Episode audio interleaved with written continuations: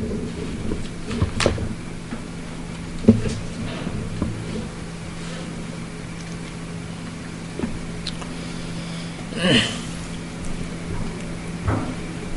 الله الرحمن الرحيم إن الحمد لله نحمده ونستعينه ونستغفره ونعوذ بالله من شرور أنفسنا ومن سيئات أعمالنا من يهدي الله فلا مضل له ومن يضلله فلا هادي له وأشهد أن لا إله إلا الله وحده لا شريك له وأشهد أن محمدا عبده ورسوله وبعد. فإن خير الحديث كتاب الله وخير الحدي حدي محمد صلى الله عليه وسلم وشر الأمور محدثاتها وكل محدثة بدعة وكل بدعة ضلالة وكل ضلالة في النار. أعوذ بالله من الشيطان الرجيم. الحمد لله الذي هدانا لهذا والصلاة والسلام على خاتم النبيين والمرسلين رب اشرح لي صدري ويسر لي أمري واحلل عقدة من لساني يفقهوا قولي أما بعد. وقال عز وجل في القرآن المجيد أعوذ بالله من الشيطان الرجيم. بسم الله الرحمن الرحيم. وأن هذا الصراط مستقيما فاتبعوه ولا تتبعوا السبل فتفرق بكم عن سبيلي. وقال وما آتاكم الرسول فخذوه وما نهاكم عنه فانتهوا. وقال اليوم أكملت لكم دينكم وأتممت عليكم نعمتي ورضيت لكم الإسلام دينا. وقال النبي صلى الله عليه وسلم، تركت فيكم امرين، لن تزلوا ما تمسكتم بهما، كتاب الله وسنتي. اما بعد، تمام تعریفیں اس اللہ عز و جل کے لیے لائق و زیبا ہے جو تمام جہانوں کا بنانے والا اور اسے پالنے والا ہے۔ اور درود السلام اس کے آخری نبی محمد صلی اللہ علیہ وسلم پر۔ الحمدللہ، ہم سب یہاں اس ہفتے واری درس قرآن کے لیے جمع ہوئے ہیں۔ اور جیسا کہ آپ کے سامنے پچھلی مرتبہ اعلان کیا گیا تھا کہ انشاءاللہ عزیز، آج میں کچھ باتیں آپ تمام کے تمام کے سامنے اس مہینے کے تعلق سے، اس مہینے کی جو ہے فضائل کے تعلق سے، یا عام الفاظ میں اس مہینے کی حقیقت رکھوں گا تاکہ اس کے اصل فضائل کیا ہے اور باقی دیگر خرافات، بدعات اور جو کچھ بہرحال آج معاشرے اور سماج میں اس مہینے کے نام پر یا اس مہینے کی آمد سے یا اس مہینے کے آنے سے پہلے سے لے کر اس کی دس تاریخ یا اس کے خاتمے تک ہوتا ہے ان تمام چیزوں کی مختصر سی میں جھلک اور حقیقت آپ کے سامنے رکھنے کی انشاءاللہ عزیز کوشش کروں گا۔ اگر یوں کہا جائے کہ ماہ محرم کی فضیلت کیا ہے، تو میں سمجھتا ہوں یہ بات بیان کرنا ایک پانچ یا دس منٹ کی بات ہے، اس سے زیادہ اور کچھ بھی نہیں ہو سکتا ہے۔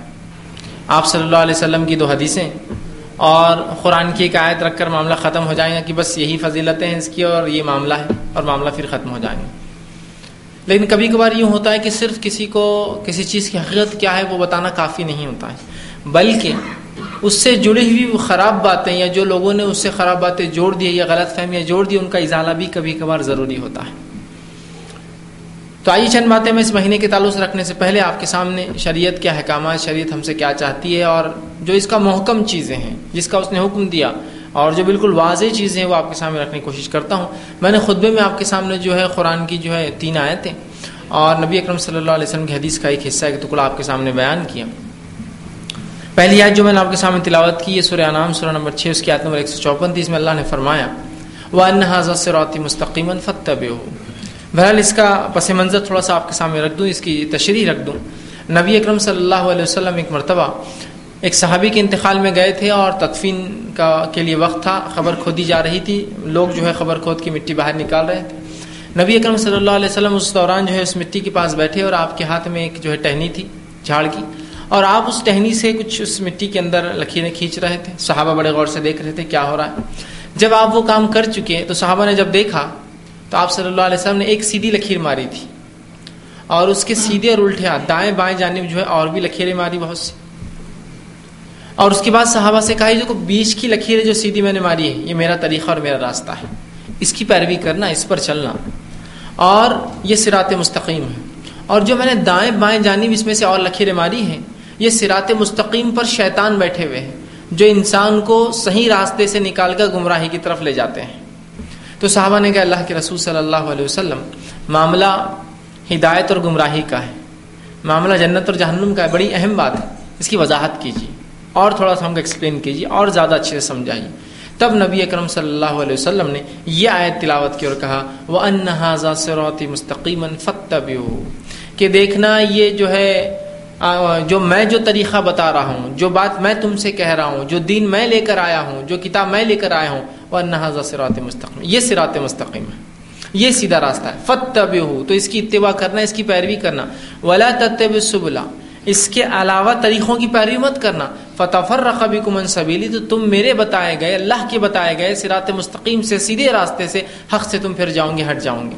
تو یہاں نبی اکرم صلی اللہ علیہ وسلم نے خود وضاحت کر دی کہ اس آپ کا طریقہ کیا ہے آپ کے طریقے سے ہٹنے کا نتیجہ کیا ہے۔ اور آپ کا لایا گیا طریقہ وہ ہدایت ہے سرات مستقیم ہے۔ اور آپ کے طریقے سے ذرا بھی ہٹنا۔ فتفر رقبی کو منصبی تو ہم اللہ کی بتائے گئے سرات مستقیم سے ہٹ جائیں گے، گمراہ ہو جائیں گے یاد رکھیے۔ دوسری آیت جو میں نے آپ کے سامنے تلاوت کی اور سورہ حشر سورہ نمبر انساٹھ کی آیت نمبر سات کا ایک جملہ، ایک ٹکڑا ہے۔ جس کی تفسیر یوں آتی ہے، جس کے تعلق سے عبداللہ ابن مسعود رضی اللہ عنہ کس طرح سے اس کو سمجھتے تھے، آپ کا ایک واقعہ یوں آتا ہے کہ آپ ایک مرتبہ بیٹھے تھے اور آپ نے درس قرآن دیا۔ بہرحال اس آیت کا ترجمہ یہ ہے، وما آتا کم رسول فخو وما نہ فنتا نبی جو تمہیں دے دے، اسے لے لو، جس سے روک دے، اس سے رک جاؤ۔ تو نبی کا دینا اگر وہ کوئی چیز دیتے ہیں تو ہمارے لیے ماننا فرض ہے اور کسی چیز سے روکتے اس سے رکنا فرض ہے۔ مطلب نبی جو کہہ دے وہ کام کرنا جائز، حلال اور ضروری، اور جو کام سے روک دے وہ کام کرنا منع ہے، حرام ہے اور وہ غلط ہے، یاد رکھی عبداللہ ابن مسعود رضی اللہ عنہ ایک مرتبہ درس قرآن دے رہے تھے اور خواتین کو دے رہے تھے۔ اس سے یہ بھی پتہ چلتا ہے کہ صحابہ خواتین کو درس قرآن دیا کرتے تھے۔ آپ نے بیان کیا لانت اس عورت پر جو گوندے اور گندوائے مطلب جو ٹیٹوئنگ کرتے ہیں نشان بناتے ہیں مختلف قسم کے ڈیزائن جلد پہ بناتے۔ ہیں لانت ان عورتوں پر جو جو ہے چہروں کے بال اکھاڑتی ہے۔ لانت ان عورتوں کو جو نقلی بال لگاتی ہے۔ لانت ان عورتوں پر جو خوبصورت دکھنے کے لیے دانتوں میں جگہ بناتی ہے۔ مطلب فطرت کو تبدیل کر رہی ہے نقلی بال لگا رہی ہے، گوند رہے ہیں، یا جو ہے دانتوں میں خوبصورت دکھنے کے لیے جگہ بنا رہے ہیں۔ نقلی مطلب جس کو فطرت کو تبدیل کرنا، تو کہا لانت ایک عورت جو خاتون اس درس کو سن رہی تھی وہاں سے چلی گئی۔ دوسرے دن آ کے کہا عبداللہ، کل جو تم نے درس دیا تھا اور لانت بھیجی ان عورتوں پر، میں نے اللہ کی پوری کتاب پڑھ لی، کہیں بھی لانت اللہ نے نہیں بھیجی۔ نقلی بال لگانے والی عورتوں پر، دانتوں میں جگہ کرنے والی عورتوں پر اللہ نے تو نہیں بھیجی۔ تم نے کیسا بھیجا؟ اور جو تم نے اس کو حرام قرار دیا، اس کی وجہ کیا ہے؟ قرآن نے تو اس کو حرام قرار نہیں دیا۔ تو کہا اچھا کیا تم نے یہ آیت قرآن کی پڑھی؟ سورہ حشر کی آیت نمبر سات تو انہوں نے کہا ہاں، میں نے یہ بھی پڑھی۔ وما آتا کم رسول فخو وما نہ فنتا ہوں نبی جو دے دے اسے لے لو جس سے روک دے اس سے رک جاؤ۔ تو کہاں یہ پڑھی؟ تو کہا نبی اکرم صلی اللہ علیہ وسلم نے میرے سامنے ایک مرتبہ یہ بات کہی تھی جو میں تم سے کہا۔ مطلب صحابہ کے نزدیک نبی کا دینا فرض ہے واجب ہے۔ اگر وہ کچھ کہہ دیتا اور کسی چیز سے روک دے تو اس کا کرنا حرام ہے یاد رکھی تو کہا، نبی جو دے دے اسے لے لو، جس سے روک دے اسے رک جاؤ۔ اور میں نے نبی اکرم صلی اللہ علیہ وسلم کو ان چار عورتوں پر لانت بھیجتے ہوئے سنا ہے۔ اسی لیے میں نے بھی لانت بھیجی ان چار عورتوں پر۔ پتا چلا، نبی اکرم صلی اللہ علیہ وسلم جو بات بول دے اس میں اس پہ عمل کرنا ہمارے لیے صحیح فرض ہے جس طرح قرآن کا حکم دینا ہمارے لیے فرض ہے۔ ٹھیک؟ تیسری آیت جو میں نے آپ کے سامنے تلاوت کی وہ بھی جو ہے سورہ معاہدہ سورہ نمبر پانچ، اس کی آیت نمبر تین کا ایک حصہ ہے جس میں اللہ نے فرمایا، الیوم اکمل تو لکم دین و تمم تو علیکم نعمتی و رضی تو لکم الاسلام دینا. آج میں نے تمہارے لیے تمہارا دین مکمل کر دیا۔ الیوم اکمل تو لکم دین و تمم تو علیکم نعمتی. اپنی نعمت تم پر پوری کر دی مطلب انسانیت پر۔ و رضی تو لکم الاسلام دینا اور جو اسلام میرے پاس لائیں گا، میں اس سے راضی ہو گیا۔ اس آیت کا شان نزول میں یہ بات ملتی ہے ہم کو کہ حجت الوداع میں آپ صلی اللہ علیہ وسلم نے خطبہ دیا۔ خطبہ آپ نے واض و نصیحت کی، صحابہ کو اور کہا حل بلغ تو کیا میں نے تم تک تبلیغ کر دی، بات پہنچا دی، پیغام دے دیا اللہ کا جو میرے پاس آیا تھا؟ تو صحابہ نے سب نے کہا، قالو بلا، یا رسول اللہ اللہ کے رسول صلی اللہ علیہ وسلم ہاں آپ نے ہم تک تبلیغ کر دی، وہ بات پہنچا دی جو آپ کے رب نے آپ تک بھیجی تھی۔ تو آپ صلی اللہ علیہ وسلم نے پھر جو ہے اپنی کلم شہادت کی انگلی سے ہم کہتے سیدھے ہاتھ کے آسمان کی طرف کی اور کہا اللہ مشہد اللہ تو گواہ رہنا میں نے پہنچا دیا۔ اللہ ماشد اللہ تو گواہ رہنا، یہ میں نے تیرا دین پہنچا دیا۔ اللہ ماشد اللہ جو جو تو نے دیا میں نے ان تک پہنچا دیا۔ تو گواہ رہنا اور لوگ گواہ اس پر کہ میں نے پہنچا دیا۔ چونکہ سب نے کہا تھا کہ ہاں اللہ کے رسول ہاں آپ نے پہنچا دیا۔ تو اللہ تو گواہ رہنا اس چیز پر۔ جب آپ صلی اللہ علیہ وسلم نے یہ کر دیا، اس کے بعد صحابہ کہتے، عبداللہ ابن مسعود کہتے ہیں کہ یہ عبداللہ معاف کرنا، عبداللہ ابن عباس رضی اللہ عنہ کہتے ہیں کہ یہ آیت نازل ہوئی۔ الیوم اکملت لکم دینکم آج میں نے تمہارا دین تم پر مکمل کر دیا۔ وہ اتمم تو علیکم نعمتی اپنی نعمت تم پر پوری کر دی۔ مطلب انسانیت پر اللہ نے جو اپنی نعمت کرنا تھی کہ جہنم سے بچنے کا طریقہ بتانا تھا، وہ بتا دیا۔ وہ رضی تو لکم الاسلام دین اب جو اسلام لائیں گا تو میں اس سے راضی ہاں۔ اسلام کے علاوہ کچھ لائیں گا تو راضی نہیں اور اس بات کا اعلان اللہ رب العزت نے سورہ، جو حال عمران کے اندر اور واضح طور سے کیا۔ اور سورہ عال عمران کے آدمی انیس نے فرمایا کہ ان دین عند اللہ اسلام اللہ کے نزدیک جو دین ہے وہ خالص صرف اسلام ہے۔ اور اسلام کے علاوہ کسی چیز کو اللہ قبول بھی نہیں کرتا ہے۔ اس بات کو سورہ عال عمران سورہ نمبر تین آیت میں پچاسی میں فرمایا۔ کہ جو کوئی اسلام کے علاوہ دین کو ہمارے پاس لائیں گا۔ ممئی اب تک غیر الاسلامی دین فلح اقبال امین ہوا ہوا فی الآخرت من الخاصرین جو کوئی اسلام کے علاوہ کوئی چیز ہمارے پاس لائیں گا، وہ اس سے قبول نہیں کی جائیں گی اور آخرت میں وہ خسارہ، نقصان گھاٹا جہنمی ہونے والا ہوگا۔ تو پتہ چلا صرف خالص اسلام پر مجھے اور آپ کو عمل کرنا ہے۔ اس کے علاوہ اللہ رب العزت کوئی چیز قبول کرتا بھی نہیں ہے، اس کے پاس کوئی سکہ چلتا بھی نہیں ہے اس کے علاوہ اسلام کے علاوہ۔ یہ بات بھی اللہ نے وضاحت کر دی۔ نبی اکرم صلی اللہ علیہ وسلم نے دیکھی کس چیز کا خدشہ اس امت سے اظہار کیا، کس چیز کا ڈر اظہار کیا۔ جامع ترمیزی کی روایت ہے۔ ایک مرتبہ نبی اکرم صلی اللہ علیہ وسلم کھڑے اور واضح نصیحت کی، لوگوں کو، صحابہ کو واضح نصیحت کی۔ جب آپ واز پورا کر چکے تو ایک نوجوان صحابی اٹھے اور کہا، اللہ کے رسول صلی اللہ علیہ وسلم، آج کا واز آپ کا ایسا تھا کہ مجھے ڈر ہے، گمان ہے، خدشہ ہے کہ اس کے بعد شاید آپ نصیحت اور واز ہم کو نہیں کرنے والے ہیں۔ مطلب جس انداز سے رسول اکرم صلی اللہ علیہ وسلم بات کر رہے تھے، جس طرح ہوتا ہے نا کہ آدمی بیمار ہو، بوڑھا ہو، اور آپ کو لگتا ہے اس کی موت کا وقت قریب ہے، تو کس طرح سے اس کی باتیں نصیحت کے طور پہ لی جاتی ہے اور سنجیدگی سے سنی جاتی ہے تو کہ اللہ کے رسول، آپ نے آج ایسی بات کی، ایسا خطبہ دیا، ایسی وضاحت کی کہ مجھے ڈر ہے کہ شاید اس کے بعد آپ جو ہے ہم کو کوئی خطاب نہ کرے۔ تو میں چاہتا ہوں کہ آپ کو نصیحت کر جائے ہم کو۔ گویا یہ صحابی رسول نبی اکرم صلی اللہ علیہ وسلم سے آخری وصیت پوچھ رہا ہے ایک طرح سے کہ بول دیجیے کیا کرنا ہے، ہم کو لاسٹ آپ کی کوئی بات ہے کہ جس پہ ہم کو ماننا ہے؟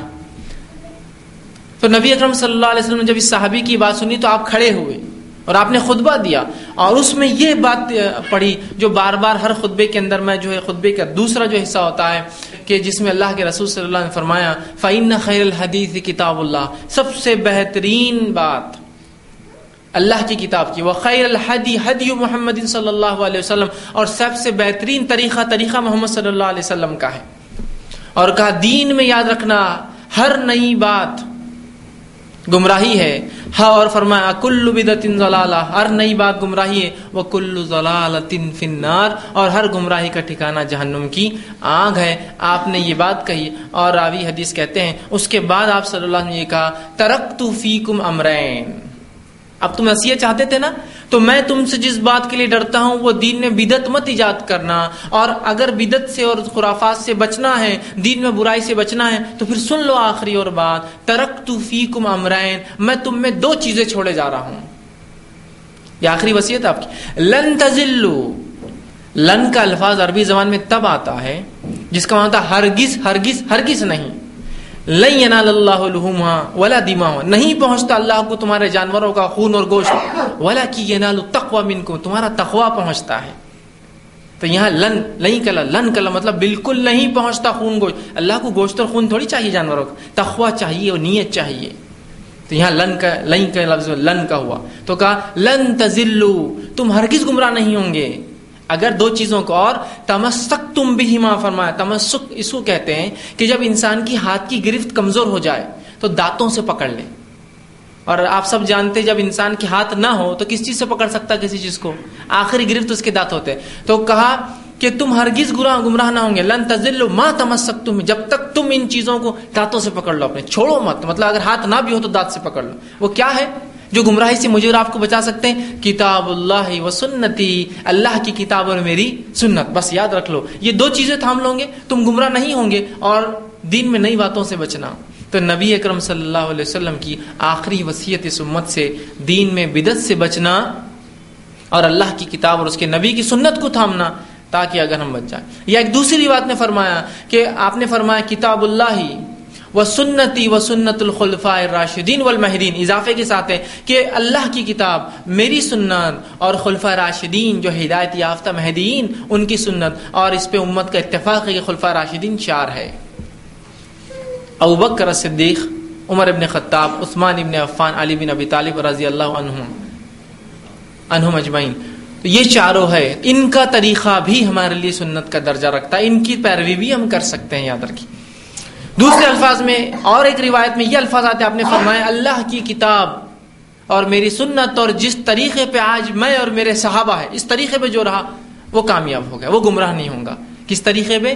جس طریقے پہ آج میں اور میرے صحابہ آپ نے فرمایا۔ تو پتا چلا، اللہ کی کتاب اور اس کے رسول کی سنت کو تھام لیجیے، بس پھر گمراہی نہیں، پھر ہدایت اور دین میں نئے نئے کام نہ کرنا بدت ایجاد نہ کرنا۔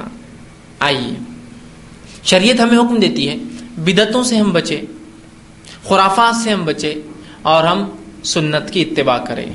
ہم اللہ کی بات مانیں، اس کے رسول کی اطاعت اور فرم برداری کرے یہ شریعت کا مطالبہ مجھ سے اور آپ سے یاد رکھیں۔ لیکن آج ہم دیکھتے ہم نے اللہ اور اس کے رسول کی تابے داری مکمل طور سے چھوڑ دی ہے یاد رکھی میں بہت افسوسات کہہ رہا ہوں، ہو سکتا ہے کچھ لوگوں کی بات بری لگے، لیکن ایک ایک قوم اور ایک امت کے ناطے ہم نے یہ چیز چھوڑ دی. ہاں اللہ ماشاء اللہ لوگ عمل کرتے اس کتاب اللہ اور اللہ کے رسول کی سنت پر. لیکن ایک امت کے ناطے، جو ہمارا تعلق ہمارے رب سے ہونا تھا، وہ تعلق آج میرا اور آپ کا نہیں رہا. یہ گواہی آپ بھی دیں گے، یہ گواہی میں بھی دیتا ہوں یاد رکھیے. تو ہم نے اللہ کی کتاب اور اس کے رسول صلی اللہ علیہ وسلم کی وہ اطاعت چھوڑ دی جو مطلوب تھی، جو چاہیے تھی. اور ہم تب اطاعت کرتے اللہ اور اس کے رسول کی جب میرا مفاد آتا ہے، جب میرا فائدہ ہوتا ہے. اور تب چھوڑ دیتے جب لگتا ہے مجھے کوئی دنیاوی نقصان یا میرے مفاد، میری کوئی مرضی کے خلاف کوئی کام ہو رہا تو ہم چھوڑ دیتے ہیں۔ جس طرح سے اللہ رب العزت نے یہودیوں کے قرآن میں تنبی کی، ان کو ڈانٹا، ان کو جھڑکا اور کہا کہ کتاب کے کچھ حصے پر تو عمل کرتے ہو اور کچھ کو چھوڑ دیتے ہو۔ عجیب بات ہے تمہارا معاملہ۔ کہ کیا کرتے ہو؟ جب پسند آتا ہے توریت کا حکم تو لے لیتے ہو اور جب توریت کا حکم تمہاری نفس کے خلاف جاتا ہے توریت کہتی سود حرام ہے تو چھوڑ دیتے ہو پھر۔ تو ایسا نہ ہو کہ کتاب دین کا کچھ حصہ تو ہم لے، کچھ حصے کو ترک کرے، جیسا یہودیوں نے کیا۔ تو ہم وہ کام لیتے جو ہم کو پسند ہے وہاں ترک کر دیتے جہاں معاملہ ہمارا جو ہے ٹکرا رہا ہے، جہاں میرے مفاد سے کوئی بات قرآن حدیث کی ٹکراتی ہے۔ اب آئیے۔ سنت کیا ہے؟ یہ جان لیں۔ سنت، نبی اکرم صلی اللہ علیہ وسلم کا حکم، آپ کا خول آپ کے آپ کے فیل جو کام آپ نے کیا اور آپ کی تقریر جس کام کو آپ نے کرتا ہوا دیکھا اور خاموشی اختیار کی اور آپ کے اوصاف اور آپ کے اخلاق، یہ سنت ہے۔ سنت کیا ہے؟ جو آپ نے حکم دیا، جو خود کیا اور جس کو صحابہ کو کرتے ہوئے دیکھا اور خاموش رہے، وہ بھی سنت کا درجہ اختیار کر لیتے، یاد رکھیے کہ آپ نے کوئی عمل دیکھا اور کرنے دیا مطلب سنت۔ اور آپ کے اخلاق اور اوصاف یا سن، جس کو ہم سیرت کہتے، یہ سنت ہے۔ اب بدت کیا ہوتی؟ ہے آئیے وہ بھی جان لیں۔ بدت ہر وہ نیا کام دین میں، معاف کرنا بدت دین میں ہر وہ نیا کام جس کی اصل یا جس کی بنیاد شریعت میں نہیں پائی جاتی ہو، اسے بدت کہتے ہر وہ نیا کام جس کی اصل یا جس کی بنیاد شریعت میں نہیں پائی جاتی ہے، وہ بدت ہے۔ یاد رکھیے بدت ہر وہ نیا کام جو دین میں ہو۔ ورنہ آپ کہیں گے، نبی اکرم صلی اللہ علیہ وسلم گھڑی نہیں پہنی۔ آپ گھڑی پہن رہے ہیں۔ میں نے اس لیے وضاحت کر دی۔ دین میں دنیا میں آپ عمارتیں بنائیے، گھڑی پہنیے، اچھے سے لباس پہنیے، اچھی سی گاڑیاں اور کاریں استعمال کیجیے، اچھے اچھے سے آلات استعمال کیجیے، شریعت نہیں روکتی ہے، یہ دنیا ہے۔ دین میں میں اگر یہ کہوں کہ بھائی فلاں فاتحہ پڑھنے سے فلاں ثواب ملتا ہے، جو کہ بتایا نہیں گیا ہے، یہ بدت ہے۔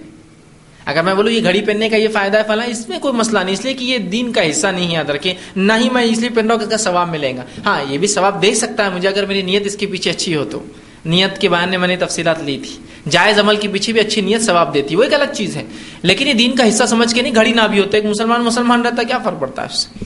لیکن اگر میں یہ کہوں کہ فلاں وقت میں، فلاں ٹائم پر، فلاں تعداد میں، فلاں قرآن کی یاد پڑھنے سے فلاں مسئلہ ہوتا، جس کی بات اللہ کی کتاب، اس کے رسول نے نہیں کی، نہ صحابہ نے عمل کیا، یہ ہوا بدت یہ ہوا بدت میں یہ کہوں کہ جو نماز ہم پڑھتے ہیں فجر کی دو رکعت، اس کے بدلے ہم چار رکعت نماز پڑھیں گے فرض فجر کی۔ اس سے فائدہ یہ ہوگا کہ دو سور فاتحہ زیادہ پڑھیں گے، ایک قاعدہ زیادہ ہوں گا، دو، چار سجدے زیادہ ہوں گے، دو رکو زیادہ ہوں گے، تو کتنی تصویرات بڑھ جائیں گے، ثواب ملے گا۔ یہ ہوا بدت کی شریعت نے کہا، دو، تم چار کیسے کر رہے ہو اس کو؟ یہ زیادتی ہوئی۔ اس کی اصل اور بنیاد ہمیں نہیں ملتی ہے۔ گو ہمیں لگ رہا ہے اس کا تو فائدہ ہے نا، ہم تصویر زیادہ پڑھ رہے ہیں، ذکر زیادہ ہو رہا ہے، نہیں چلیں گا، لیکن اس لیے کہ شریعت نے اس کو سینکشن نہیں دیا اٹیسٹ نہیں کیا، اس کی اجازت نہیں دی۔ تو ہر وہ کام جو دین میں کیا جاتا ہے، ثواب کی نیت سے، جس کی اصل اور بنیاد شریعت میں نہیں پائی جاتی، یاد رکھی وہ ہر عمل جو ہے، یاد رکھی مردود ہے بدت ہے، اور اکلو بدت نبی اکرم صلی اللہ علیہ وسلم اکلو ہر بدت اب یہاں ایک وضاحت کی ضرورت ہے۔ کچھ لوگ کہتے ہیں بدت سیاح اور بدت حسنا بدت دو قسم کی ہوتی ہے بدت سیاح، بری بدت بدت حسنا اچھی بدت ٹھیک؟ نبی اکرم صلی اللہ علیہ وسلم کی اس خول کے مطابق علامہ ابن تیمیہ رحم اللہ کہتے ہیں، اکل بدت ضلالہ، رسول اللہ صلی اللہ علیہ وسلم نے کسی بدت کو نہیں چھوڑا، کیا کہا؟ کلو، ہر بدت یہ کہا کہا؟ یہ بدت سیاح غلط ہے بدت حسنا کر سکتے ہو، یہ بدت کر سکتے کلو، ہر بدت کل سب کے سب کلو بدت ہر بدت گمراہی ہے۔ حسنا بولو، سیاح بولو، یہ بولو، وہ بولو، ایسا بولو، ویسا بولو کوئی بھی قسم کی بدت یاد رکھیے، یہ بدت ہے اور گمراہی ہے۔ اگر میں آپ سے یہ کہوں کہ یہ نالے کا خراب پانی اور نالے کا اچھا پانی ہے۔ ایسی کوئی چیز ہو سکتی ہے، نالے کا خراب پانی اور نالے کا اچھا پانی؟ یہ اچھا گوبر ہے اور یہ برا گوبر ہے۔ آپ بولیں گے گوبر ہے تو پھر اب اچھا اور برا بولنے کی ضرورت ہی نہیں ہے اس کو۔ سب کے سب غلازت ہے وہ، ہے نا؟ ہو سکتا ہے ایسا۔ یہ اچھا پیشاب پیخانہ ہے، یہ برا پیشاب پیخانہ ہے۔ ایسا کچھ ہو سکتا ہے۔ کوئی اصطلاح ہو نہیں سکتی۔ بدت کل بدت ضلال ہر بدت گمراہی ہے، ہر بدت جو ہے بری ہے۔ وہ کل ضلالت فی النار اور ہر گمراہی کا ٹھکانہ جہنم کیا گئے یہ حدیث وضاحت کر رہی ہے، کوئی بدت میں تفریق نہیں ہے، اچھی بدت بری بدت فلاں بدت ایک کہنے والے نے بڑی اچھی بات کہی تھی کہ دنیا میں تو تم بدت ہنسنا بول کے بہت سی بدتیں کر لے رہے ہو، لیکن آخرت میں دنیا میں تو ہنسنا ہے، آخرت میں رونا ہے۔ آخرت میں نہیں بچنے والے۔ اس لیے کہ یہ ہنسنا کا مانا ہوتا ہے اچھا عربی میں، لیکن انہوں نے اردو کے حساب سے بولا ہنسنا مطلب ہنسنا ہنستے نا تو کہا نہیں، آخرت میں رونا ہے بھائی ہنسنا وسنا کچھ نہیں۔ ہے واقعی میں آخرت میں رونا، ہر بدت گمراہی رسول اللہ صلی اللہ علیہ وسلم نے فرمان دے دیا۔ اب آئیے۔ ہم دیکھتے جو ہی جو ہے ہاں ایک اور وضاحت۔ بدتی جو ہے، یا بدت کا عمل شیطان کو معاشیت اور گناہ سے زیادہ پسند ہے۔ بدت شیطان کو گناہوں سے زیادہ پسند ہے۔ کیوں؟ اس لیے کہ گناہ گار جب گناہ کرتا ہے تو توبہ کرتا ہے۔ اللہ، گناہ ہو رہا، بہت بری بات ہے، توبہ توبہ توبہ، میں نہیں کروں گا۔ لیکن بدتی جب بدت کرتا ہے تو وہ نیکی سمجھ کے کرتا ہے، یاد رکھیے۔ یہ سب سے بڑا خطرناک جو ہے، اس کا جرم ہو جاتا ہے۔ گناہ گار گناہ سے زیادہ معاشیت سے زیادہ شیطان کو بدتیں پسند ہیں۔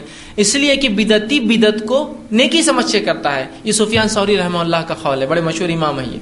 ان کا خول ہے کہ بدتی کی بدت شیطان کو معاشیت گناہ کرنے والے سے زیادہ پسند ہے اس لیے کہ بدتی کبھی توبہ نہیں کرتا، گناہ کرنے والا توبہ کر لیتا ہے۔ اس لیے کہ گناہ گار جب گناہ کرتا ہے تو اس میں احساس ہوتا ہے گناہ کا۔ بدتی جب بدت کرتا ہے تو وہ خوشی سے کرتا ہے، دین سمجھ کے کرتا ہے اور اسی لیے آپ دیکھیے بدت میں اضافہ ہی ہوتے رہتا ہے اس کی۔ وہ کم ہوتا ہی نہیں کبھی۔ آج یہ کر رہا، کل ناچ رہا، کل یہ پکا رہا، پرسوں وہ بانٹ رہا ترسو یہ کر رہا مجلس رکھ رہا، میلاد سب کر رہا ہو۔ بڑھتے ہی جا رہا، بڑھتے، رکتے اس کی فل اسٹاپ ہی نہیں لگتا۔ اس لیے کہ وہ نیکی سمجھ رہا نا، تو نیکی میں تو اضافہ ہونا ہی چاہیے نا انکریز انکریز جیسا نیکی ہم بڑھاتے ہیں۔ تو وہ کہتے ہیں بدت اللہ، جو معاف کرنا شیطان کو زیادہ پسند ہے، اس لیے کہ بدتی کو توبہ نصیب نہیں ہوتی، وہ نیک دین سمجھ کے کرتا ہے۔ اب آئیے ایک وضاحت ضروری ہے، جو سن لیجیے نبی اکرم صلی اللہ علیہ وسلم اس دنیا سے چلے گئے۔ آپ کی وفات پر دین مکمل ہو گیا۔ ہو گیا نہیں ہو گیا۔ ایک صحابیہ کو اللہ کے رسول صلی اللہ علیہ وسلم نے دیکھا۔ معاف کرنا، ایک صحابیہ کو عمر ابن خطاب رضی اللہ عنہ، ابو بکر صدیق رضی اللہ عنہ دونوں گزر رہے تھے۔ ایک صحابیہ کو دیکھا، وہ رو رہی ہے۔ اور یہ نبی اکرم صلی اللہ علیہ وسلم کے انتقال کی بات کی بات ہے۔ تو کہا، کیا تو رو رہی ہے؟ نبی اکرم صلی اللہ علیہ وسلم کے انتقال پہ تو کہا، نہیں، میں نبی اکرم صلی اللہ علیہ وسلم کے انتقال پر نہیں رو رہی ہوں۔ میں اس لیے رو رہی ہوں کہ وہی کا سلسلہ بند ہو گیا۔ اب کوئی ہم کو رہنمائی نہیں آئیں گے آسمان سے اتر کر۔ بس اس پہ رونا آ رہا ہے۔ تو روایت میں آتا ہے کہ ابو بکر صدیق بھی روتے بیٹھ گئے، عمر ابن خطاب بھی روتے بیٹھ گئے کہ اللہ کی طرف سے کوئی حکم نہیں آنے والا ہے۔ وہی ختم ہو گئی اب اللہ کی رہنمائی جو تھی کہ اللہ کی کتاب اس کے رسول سے آ گئی، اب کوئی رہنمائی گائیڈنس اللہ کی طرف سے سیدھے آسمان سے نہیں آنے والی۔ یہ وہی کا سلسلہ بند ہو گیا نبی کی جانے کی وجہ سے۔ تو رسول اللہ صلی اللہ علیہ وسلم کے جانے کے بعد یا آپ کی زندگی میں شریعت مکمل ہو گئی۔ بارہ ربی الاول کو پیر کے دن آپ کا انتقال ہوا اور شریعت اس دن مکمل ہو چکی تھی اس سے پہلے۔ اور اللہ نے شریعت کو مکمل کرنے کے بعد جب نبی کا مشن ختم ہوا، نبی کو بلا لیا۔ اور نبی اکرم صلی اللہ علیہ وسلم نے خود حدیث میں ایک بار فرمایا صحابہ سے، جس طرح سے میرا آنا تمہارے لیے بہتر تھا، میرا دنیا سے جانا بھی تمہارے لیے بہتر ہی ہے۔ تو گویا رسول اللہ صلی اللہ علیہ وسلم چلے گئے، اور آپ جب گئے تو اس سے پہلے دین و شریعت کیا ہو چکی تھی؟ مکمل ہو چکی تھی۔ اب اس کے بعد، اب اس کے بعد کوئی حادثہ، کوئی شہادت، کوئی زلزلہ، کوئی طوفان اور آندھی کوئی مسلمانوں کی موتیں، یا کوئی ان کی فتوحات، یا کوئی ان کی کامیابی، یا کوئی ان کی سربلندی، یا کوئی چیز جو ہے، اب شریعت کے اندر تبدیلی نہیں لا سکتی ہے۔ نو چینج شریعت میں چینج نہیں ہو سکتا ہے۔ ٹھیک ہے، بات سمجھ میں آ رہی شریعت میں چینج نہیں ہو سکتا ہے۔ اب اب جو بھی حالات اور واقعات ہوں گے، یہ مسلمانوں کی تاریخ کے واقعات ہوں گے۔ اس سے شریعت کا کوئی لینا دینا اب نہیں یاد رکھی نہ اسلامک ہسٹری ہوں گی یہ، بلکہ یہ مسلم، مسلمانوں کی تاریخ کا واقعہ ہوں گا۔ چاہے وہ کتنا ہی خوشنما ہو اچھا ہو، یا کتنا ہی خطر خراب ہو، یا رنجیدہ کرنے والا ہو، یا غم والا ہو۔ اب کوئی دن منوس نہیں ہو سکتا، کوئی تاریخ کالی نہیں ہو سکتی، کوئی گھڑی بری نہیں ہو سکتی، کوئی مہینہ اور سال غم کا نہیں ہو سکتا، یا کوئی دن یا کوئی گھڑی خوشی کی اور عید کی نہیں ہو سکتی، سوائے اس کے جس کو شریعت نے غم اور جس کو شریعت نے خوشی بتا دیا۔ سمجھ رہے آپ بات کو؟ شریعت نے خوشی کن چیزوں کو بتایا؟ عید، دو چیزوں کو عید بتایا عید الفطر اور عید الاضحیٰ ختم۔ اب کوئی خوشی کا دن نہیں ہے۔ اللہ ہر دن اچھا ہے، لیکن عید اور تہوار کا دن دو ہے۔ اب کوئی تیسری عید اس میں اضافہ نہیں ہو سکتی۔ اور کوئی بھی خطرناک سے خطرناک واقعہ، چاہے مسلمانوں کی شہادت کا ہو، مسلمانوں کی اموات کا ہو، مسلمانوں میں تعفن ہونے سے مرنے کا ہو، مسلمانوں کو زلزلوں کے ذریعے ان کی بستیوں کا ختم ہو جانے کا ہو، یہ اب کسی دن کو منوس خراب، کالا، برا، غم والا نہیں کر سکتا، یاد رکھیے۔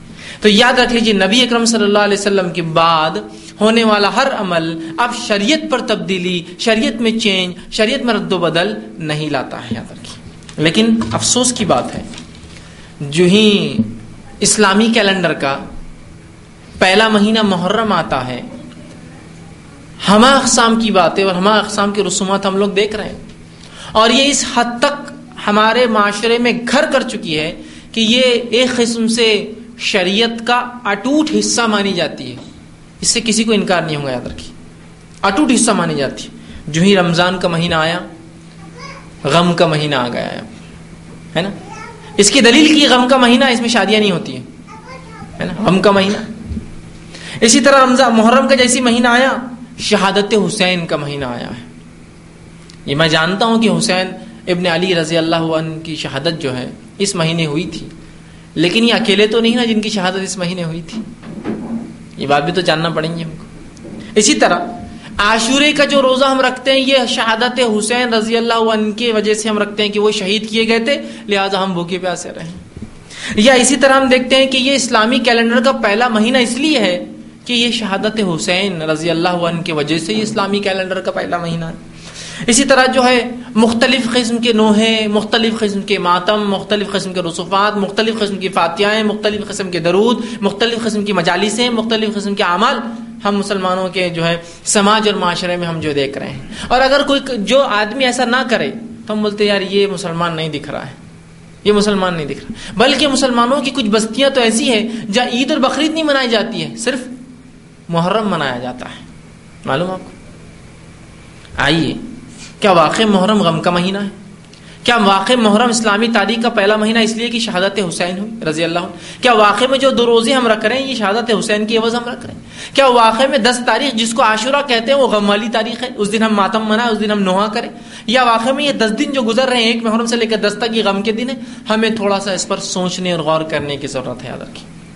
اور واقع میں جو واقعہ کربلا میں ہوا، جس کے تعلق سے رو رو کر اور پلا پلا کر جو ہے یہ بیچارے نوحا جو کرتے ہیں نا، یہ جو دس دن بیان کر رہے ہیں، کیا واقعی میں یہ جنگ ایسی تھی؟ بلکہ کچھ لوگ تو یہ سمجھتے ہیں یہ جو کربلا کی جنگ تھی، یہ حق اور باطل کی جنگ تھی، یہ کفر اور ایمان کی جنگ تھی، یہ مشرق اور توحید پرستوں کی جنگ تھی، یہ ایسی جنگ تھی کہ اگر یہ جنگ نہ ہوتی تو شاید اسلام باقی نہیں رہتا، اسلام ختم ہو جاتا۔ گویا جنگ بدر سے بھی زیادہ اس کی اہمیت ہوتی ہے کسی لکھنے والے نے کہا اسلام زندہ ہوتا ہے ہر کربلا کے بعد۔ مطلب کربلا ہوتی تو اسلام زندہ ہوتا۔ سبحان اللہ۔ سبحان اللہ۔ گویا ایک ایک تصور دیا جا رہا ہے کہ کفر اور ایمان کی جنگ ہے بھائی۔ اگر اسلام اس کے بعد تو زندہ ہوتا ہے۔ ٹھیک ہے۔ اور ایسا بتایا جاتا ہے کہ اگر وہ جنگ نہ ہوتی تو بہرحال پھر ہم آج مسلمان نہیں بچتے۔ آج اسلام ہم تک نہیں پہنچتا۔ اور واقع میں اس طرح سے بات بتائی جاتی ہے۔ آئیے اس کی حقیقت ہے کیا؟ کیا واقع میں اس طرح سے ہوا؟ سب سے پہلی بات تو یاد رکھ لیجیے کہ محرم غم کا مہینہ نہیں ہے۔ محرم حرمت والا مہینہ اس لیے نہیں ہے کہ اس میں شہادت حسین ہوئی۔ بلکہ اللہ رب العزت نے قرآن نے فرمایا سورہ توبہ، سورہ نمبر نو، آیت نمبر چھتیس میں کہ اللہ رب العزت نے جب سے زمین و آسمان کو پیدا کیا، اللہ کے نزدیک مہینوں کی گنتی بارہ ہے اور بارہ میں سے چار مہینے محترم ہیں۔ نبی اکرم صلی اللہ علیہ وسلم نے صحیح بخاری کی روایت میں وضاحت کی کہ چار مہینے محترم جو ہے اس میں سے فرمایا، تین تو وہ ہے جو پیدر پہ ایک کر ایک کے بعد ایک آتے ہیں۔ ذیلخدا ذی الحجہ محرم، اور فرما ایک جو بیچ میں آتا ہے رجب۔ یہ چار مہینے محترم ہیں۔ ذی القدا ذی محرم جو ایک کے بعد ایک کنٹینیو آتے ہیں، اور چوتھا ہوتا ہے رجب۔ یہ چار مہینے محترم ہے کب سے ہے؟ یہ واقعے سے نہیں جو شہادت حسین رضی اللہ عنہ، اس واقعے سے نہیں۔ یہ تب سے اللہ کے نزدیک محترم ہے جب سے اللہ نے زمین و آسمان کو پیدا کیا، تب سے اللہ کے نزدیکی چار مہینے بڑے احترام والے ہیں، محترم ہیں۔ محرم اسلامی کیلنڈر کا پہلا مہینہ اس لیے نہیں ہے کہ شہادت حسین رضی اللہ عنہ ہوئی، بلکہ یہ اسلامی کیلنڈر کا پہلا مہینہ اس لیے ہے کہ عمر ابن خطاب رضی اللہ عنہ کے دور میں سن سترہ ہجری میں کچھ صحابہ آئے اور کہا اے امیر المومنین مسئلہ یہ ہو رہا ہے کہ ہم کھاتے کہاں سے شروع کریں اور کہاں ختم کریں؟ کوئی ڈیٹ ہونا چاہیے، کوئی مہینہ ہونا چاہیے جہاں سے ہمارا سال شروع ہو فائنینشیل ایئر اور کہیں جا کر ختم ہو۔ تاکہ اس میں اکاؤنٹنگز کی جائے، لوگوں سے پیسے وصول کیے جائے، لوگوں سے ٹیکسز لیے جائے، لوگوں کے اوپر کچھ ذمہ داریاں دی جائے۔ جیسے زکوٰۃ کے لیے سال ہوتا ہے، شروعات ہوتی ہے۔ تو امیر المومنین عمر ابن خطاب رضی اللہ عنہ نے کہا، بات تو صحیح ہے، کوئی نہ کوئی سال تو ایسا ڈیٹ ہونا چاہیے جو اکاؤنٹنگ ایئر ہو ہمارا، جہاں ہمارا سال ختم ہو یا جہاں سے شروع ہو۔ تو کہا، کیا سوچتے ہیں؟ تو امیر المومنین عمر ابن خطاب نے کہا، سب سے بہترین تو یہ ہوگا کہ ہم محرم کو جو ہے پہلا مہینہ بنا لیں. مطلب محرم پہلے بھی تھا، لیکن کوئی اس کی وہ نہیں تھی کہ ون ٹو تھری فور بس وہ آ رہا تھا اور جا رہا تھا۔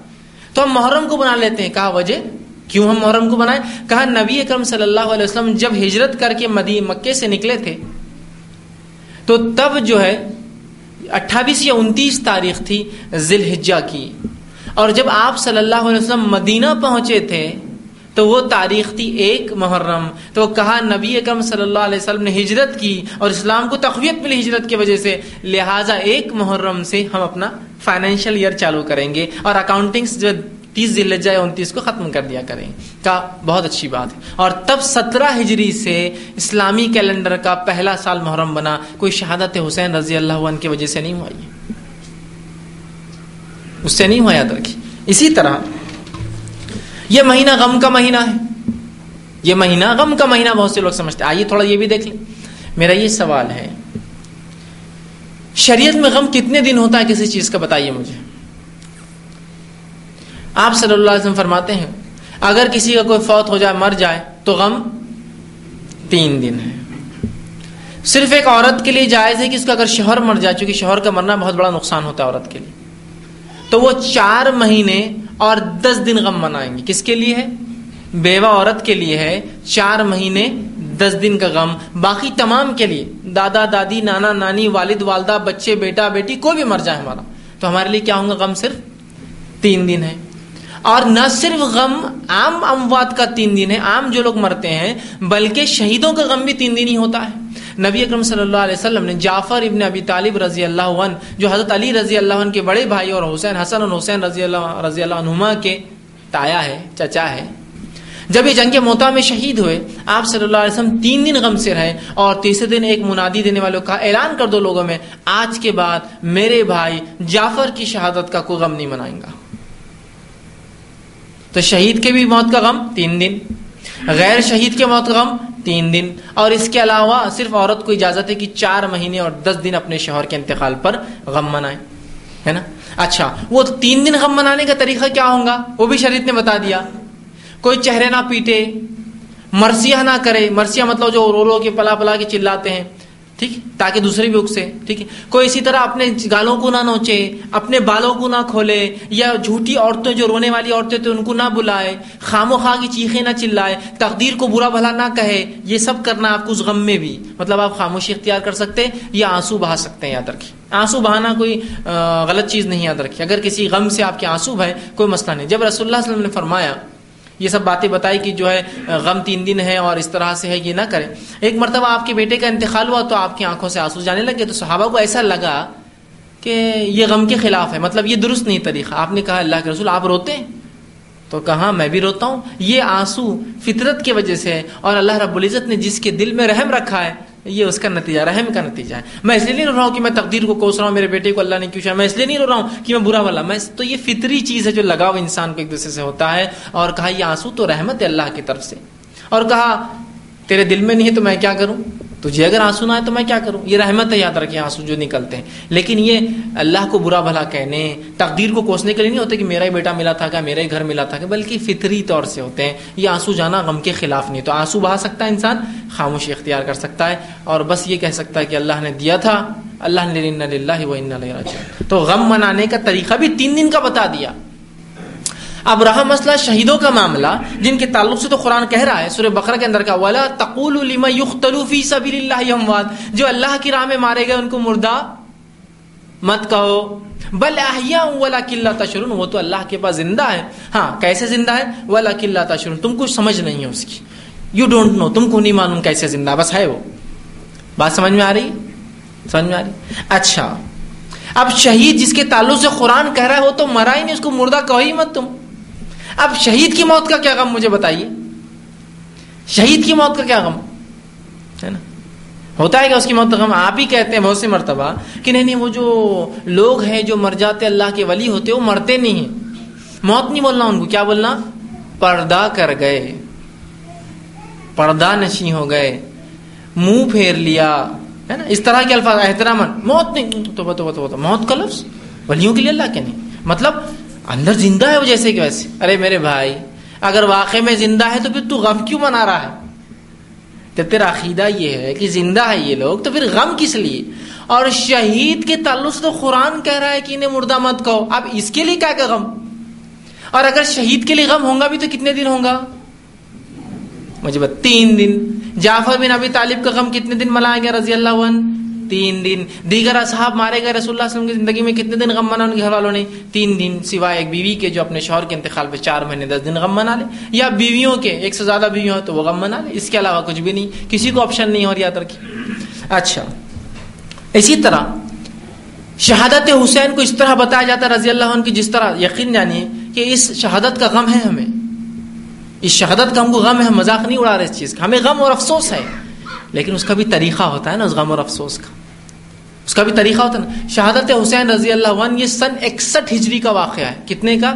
سن اکسٹھ ہجری رسول اللہ صلی اللہ علیہ وسلم کے انتقال کے پچاس سال بعد یہ واقعہ ہو ففٹی ایئرس اور نبی اکرم صلی اللہ علیہ وسلم سے پہلے اور بعد دنیا کے اندر کئی اموات ہوئی۔ خود اس اکسٹھ ہجری تک کئی لوگ انتقال کر گئے۔ اگر غم منانا ہی ہے تو کس کا غم منانا ہے؟ شہیدوں کا اگر غم منانا ہے تو کس کا منائیں گے؟ ہم بتائیے۔ ان کے سردار کا، کسی بھی اس میں اگر کسی کا کچھ کرنا ہے تو ان کے لیڈر کا کریں گے۔ نبی اکرم صلی اللہ علیہ وسلم فرماتے ہیں کہ میرا چچا حمزہ شہیدوں کا سردار ہے۔ میرا چچا حمزہ کس کا سردار ہے؟ شہیدوں کا سردار۔ تو اگر کسی کا غم منانا ہی ہے مجھے اور آپ کو تو کس کا منائیں گے؟ لیڈرز، شہیدوں کا لیڈر کون ہے وہ؟ حمزہ اس لیے کہ آپ نے فرمایا، آپ کو جو ہے کئی جو ہے زخم پہنچا گئے، آپ کو مسلح کیا گیا۔ کافروں کا جو طریقہ تھا، مرنے والوں کے ناک، کان جتنے آزاد انگلیاں سب کاٹ لیتے تھے۔ اور اس کے بعد ہندا نے آپ کا جو ہے سینہ چیرا کر اس کے اندر سے کلیجا کاٹ کر نکال کر چبایا اور آپ صلی اللہ علیہ وسلم اتنے شدید جو ہے ناراض ہوئے اس عمل سے کہ بعد میں حفشی اور ہندا کی ایمان لانے کے بعد بھی آپ نے کہا تھا حفشی رضی اللہ عنہ سے، کہ کہا کہ تم جو ہے میرے سامنے نہ آیا کرو، میرے سامنے نہ آیا کرو۔ بس اسلام تو قبول کر لیا، انہوں نے معافی مانگ لی تھی، کہا تم میرے سامنے نہیں آنا بس۔ تو حبشی رضی اللہ عنہ یہ ہے، اللہ کے رسول صلی اللہ علیہ وسلم کے سامنے ایمان قبول کرنے کے بعد کبھی نہیں یاد رکھی۔ اس کے بعد امیر المومنین عمر ابن خطاب رضی اللہ عنہ کے دور میں جاؤ عمر ابن خطاب نے کہا، تم مدینے میں آ جاؤ۔ تو کہا، رسول اللہ صلی اللہ علیہ وسلم نے جس چیز کو پسند نہیں کیا، آپ کے جانے کے بعد بھی میں اس شہر میں آنا پسند نہیں کرتا۔ پوری زندگی باہر ہے مدینے سے باہر انتقال کر گئے۔ اور ہندا سے بھی کہا، تم میرے سامنے نہیں آنا۔ اس لیے کہ اس لیے نہیں کہ میں تمہیں دشمن سمجھتا ہوں، تم نے اسلام قبول کر لیا، لیکن تمہیں دیکھنے سے مجھے میرا چچا یاد آ جاتا ہے۔ تو اگر کسی کا غم منانا ہی ہے، تو شہیدوں کے سردار کا منانا پڑے گا تھا، لیڈر۔ اور وہ کون ہے؟ حمزہ، جس کا غم اتنا زیادہ آپ صلی اللہ علیہ وسلم کو تھا کہ آپ نے بعد میں ان کی خاتلوں کو دیکھنا بھی پسند نہیں کیا۔ ٹھیک اچھا دوسری چیز، کیا اسلام واقع میں ایک ایسا دین ہے جس کے لیے ایک ہی شہادت ہوئی جس کی وجہ سے ہم اتنا وہ کریں۔ مطلب بتایا ایسا جاتا ہے کہ حسین رضی اللہ عنہ کی شہادت نہ ہوتی یا ایک ایک ہی شہید اس امت کے پاس ہوتا ہے نا بہت سے مذاہب ایسے ہوتے ہیں دنیا کے کیونکہ میں مطالعہ کرتا ہوں، آپ لوگ بھی جانتے ہوں گے۔ ان کے اندر شہادتوں کا تصور ہی نہیں رہتا ہے یا قربانیوں کا تصور نہیں ہوتا ہے۔ بلکہ ان کے لیڈران تو کھا کھا کر مرتے ہیں۔ بھوکے نہیں رہتے ہیں، کسی کے لیے نہیں کرتے ہیں۔ تو ان کے پاس شاز اور نادر ہوتی ہے شہادتیں۔ جان دینا بہت کم ہوتا ہے ان کے نہیں کیا؟ اور ایک آدھ دے دے تو بس پورا رونا پلانا اس کے نام سے چلتا ہو پورا سدیا در سدیا چلتا ہے کہ فلاں فلاں فلاں جو ہے ہمارے لیے شہید ہوئے۔ ٹھیک؟ تو کیا امت مسلمہ میں بھی ایک ہی شہید ہے؟ کیا واقع میں امت مسلمہ یا اسلام کے لیے ایک ہی شہادت دی گئی؟ اللہ کی کتاب اٹھاؤ، سینکڑوں کے واقع تو قرآن میں اللہ نے بیان کیے۔ قوم یاسین کے اندر اس حبیب کا واقعہ جس نے اللہ کے راستے میں جو اپنی جان دی، دین کی دعوت دے کر سر یاسین اٹھائیے، کہ وہ آیا ایک شخص جو مدینے کے ایک شہر کے ایک دوسری طرف سے کہا ہے، میری قوم، ایمان لاؤ اس شخص پر اتبع اتباع کرو ان نبیوں کی جو تم سے اجر نہیں مانگتے۔ اس کو مار دیا قوم نے، قتل کر دیا۔ آیت نمبر تیرہ سے واقعہ شروع ہوا، ستائیس پر اس کی موت کا واقعہ اللہ نے بیان کر دیا اور اس کو اللہ نے جنت عطا کر دی۔ اسی طرح اللہ رب العزت نے کئی واقعات قرآن میں شہادت کے اصابی اقدود کا واقعہ لیجیے سورہ بروج کے اندر جو آتا ہے، جس کے اندر ہزاروں لوگوں نے اللہ پر ایمان لانے کی وجہ سے جانے دی۔ ایک شہادت ہے اس دین کے لیے۔ یہ دین کسی ایک شہادت پر منحصر نہیں ہے، اس میں تو لاکھوں کروڑوں لوگوں کی شہادتیں ہیں۔ خود اگر غم اگر کسی کا ہوتا ہمارے لیے، سب سے بڑا جھٹکا اس امت کے لیے جو تھا، جس کو امت برداشت نہ کر پاتی اور جسے غم اگر منایا جاتا تو قیامت تک منایا جا سکتا تھا، تو وہ خود رسول اکرم صلی اللہ علیہ وسلم کی موت تھی۔ کہ ہم قیامت تک منائے اس موت کو۔ اجازت نہیں ہے لیکن۔ نبی اکرم صلی اللہ علیہ وسلم کی وفات سے پہلے کئی اور دیگر صحابہ مارے گئے۔ آپ کی وفات کے بعد خود خلفہ راشدین کی موت، کیا ہمارے لیے کوئی عام بات تھی؟ صحابہ کے لیے رسول کی موت کوئی عام بات نہیں تھی۔ بہت سے بوران ہو چکے تھے، بہت سے تو عمر جیسا شخص جو ہے، ہولی باتیں جس کو کہتے ہیں کہ اپنی عقل سے باہر کی باتیں کر رہے تھے۔ اور یہ کہہ رہے تھے، اگر کسی نے کہا کہ رسول اللہ علیہ وسلم کے انتقال ہوا، تو گردن اڑا دوں گا اس کی۔ آپ صلی اللہ علیہ وسلم تو ویسے ہی گئے جیسا موسا گئے تھے تور پر طور لانے، کوئی نہیں کہیں گا، معلوم آپ کو؟ اور جب ابکر صدیق رضی اللہ عنہ نے خطبہ دیا، تو عمر کہتے تو میرے پیر کے نیچے زمین نکل گئی۔ مجھے ایسا لگا کہ یہ آیتیں تو ابکر پہ ابھی نازل ہوئی، جبکہ یہ آیتیں ہم کئی زمانے سے پڑھتے تھے۔ سمجھ رہے ہیں بات کو؟ تو نبی کی موت اس سے بڑا اور کیا ہو سکتا ہے اس امت کے لیے؟ اس کے بعد خلفہ راشدین کی موت نہیں نہیں، بھائی، حسین رضی اللہ عنہ تو شہید ہے تو میں وہی بتا رہا ہوں نا، خلفہ راشدین کی موت، ابو بکر صدیق رضی اللہ عنہ کو چھوڑ دیجیے آپ۔ عمر ابن خطاب کی موت، یہ کوئی عام موت ہے؟ یہ خلفہ راشدین دوسرے نمبر کے خلیفہ ہے اور یہ شہید کیے گئے۔ ان کی شہادت کا تو کوئی غم نہیں ہوتا ہے۔ اور یہ بھی اتفاق سے اسی مہینے شہید کیے گئے۔ ایک محرم کو ان کو جو ہے شہید کیا گیا۔ ایک محرم کو ان کا انتقال ہوا، ان کو فجر کی نماز مارا گیا اور اسی دن ان کا انتقال ہوا۔ ایک محرم۔ اور اگر شہیدوں کے تعلق سے دیکھنا ہے، جس کی شہادت مظلومانہ ہوئی ظاہر سی بات ہے، نیکی نیکی میں نیکی اور نیکی ہوتی ہے۔ گناہ گناہ میں گناہ اور گناہ ہوتا ہے۔ اچھائی اچھائی میں اچھائی اور اچھائی ہوتی ہے نا۔ اس میں ٹائپس ہوتے ہیں۔ ہر گناہ برابر نہیں ہوتا، ہر نیکی برابر نہیں ہوتی۔ اسی طرح ہر شہادت بھی برابر نہیں ہوتی۔ اگر واقع میں مظلوم شہید کو دیکھنا ہے، تو عثمان ابن عفان رضی اللہ عنہ کی موت، جو خلیفہ وقت ہے، خلیفہ وقت ہونے کے باوجود خارجیوں نے آپ کا گھر گھیر لیا سبائیوں نے آپ کا گھر گھیر لیا۔ جب لوگوں نے کہا، اے امیر المومن اجازت دے دے، سب کو کاٹ دیں گے۔ کہا کہ عثمان یہ نہیں چاہتا۔ کہ وہ اللہ سے جب ملے تو اس کے ہاتھ خود مسلمانوں کے خون سے رنگے ہو کہ تو مسلمان ہی آئے تھے نا ان کے خلاف کھڑے ہوئے تو کہا، عثمان یہ نہیں چاہتا کہ عثمان کے ہاتھ جب اللہ سے ملے تو خون میں رنگے ہو اور آپ نے اجازت نہیں دی فوج کو، اگر ایک اجازت دیتے تو یہ تو ان کا تو پورا جو جس کو کہتے ہیں، ان کو زمین ضرور زمین سے اکھاڑ دیتے ہیں لوگ۔ اتنی مسلمان ان کا میں نہیں چاہتا عثمان کہ خود مسلمان مسلمانوں کو مارے۔ اور چند شرارت پسند کے لوگوں کی وجہ سے اتنوں کا نقصان ہو۔ اگر وہ میری جان لینا چاہے تو وہ لے لے۔ اور عثمان ابن عفان رضی اللہ عنہ کو رات میں لوگ گھر میں گھسے پیچھے کے دروازے، جبکہ حسن اور حسین رضی اللہ عنہ، عبداللہ ابن عباس اس کی حفاظت سامنے سے کر رہے تھے، پیچھے سے کچھ لوگ اندر داخل ہوئے۔ اور آپ کی بیوی جب بیچ میں بچانے آئی تو ان کی انگلیاں کٹ گئی، جو کہ معاویہ رضی اللہ عنہ کی بہن تھی۔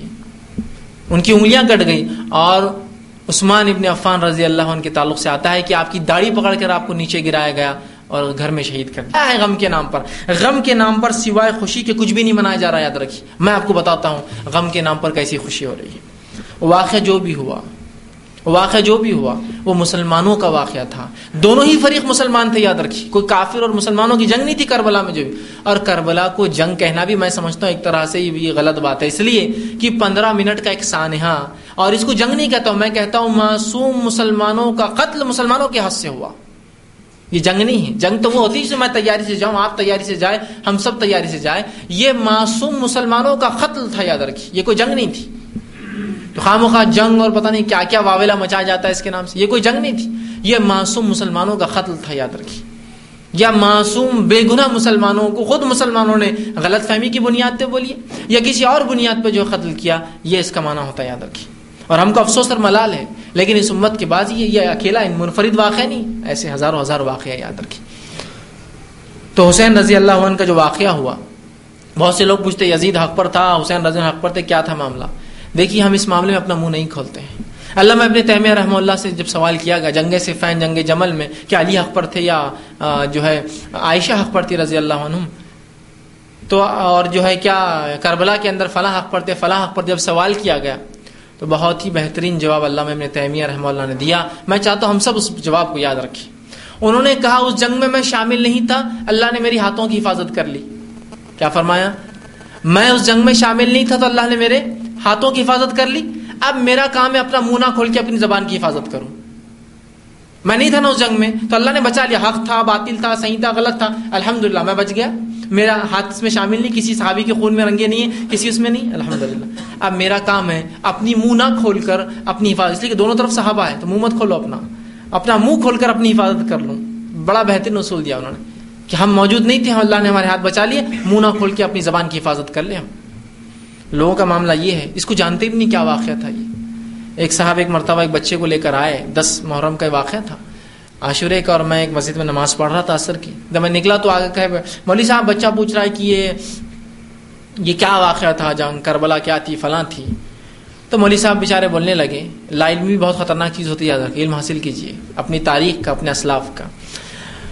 یہ جو ہے یزید جو تھا، معاویہ کا بیٹا تھا، سفیان کا پوتا تھا، اور ایسا تھا، اور ویسا تھا، اور یہ تھا، وہ تھا۔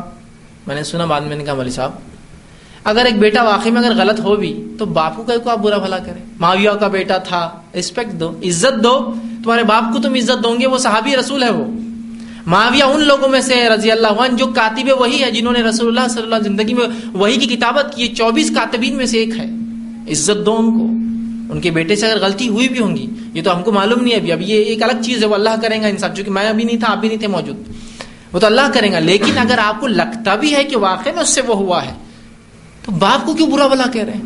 اگر نوح علیہ السلام کا بیٹا ایمان نہ لائے تو کیا آپ نوح علیہ السلام کو کوسوں گے؟ ان کو برا کہوں گے؟ ان کی بیوی ایمان نہ لائے تو ان کو برا کہوں گے؟ لوت علیہ السلام کی بیوی ایمان نہ لائے تو کیا لوت علیہ السلام کو برا بلا کہوں گے کہ تیری بیوی ایمان نہیں لائی؟ ان کی بیوی کی مرضی تھی۔ اللہ نے سب کو اختیار دیا، ایمان اختیار کرے، کفر اختیار کرے، اس نے کفر اختیار کیا۔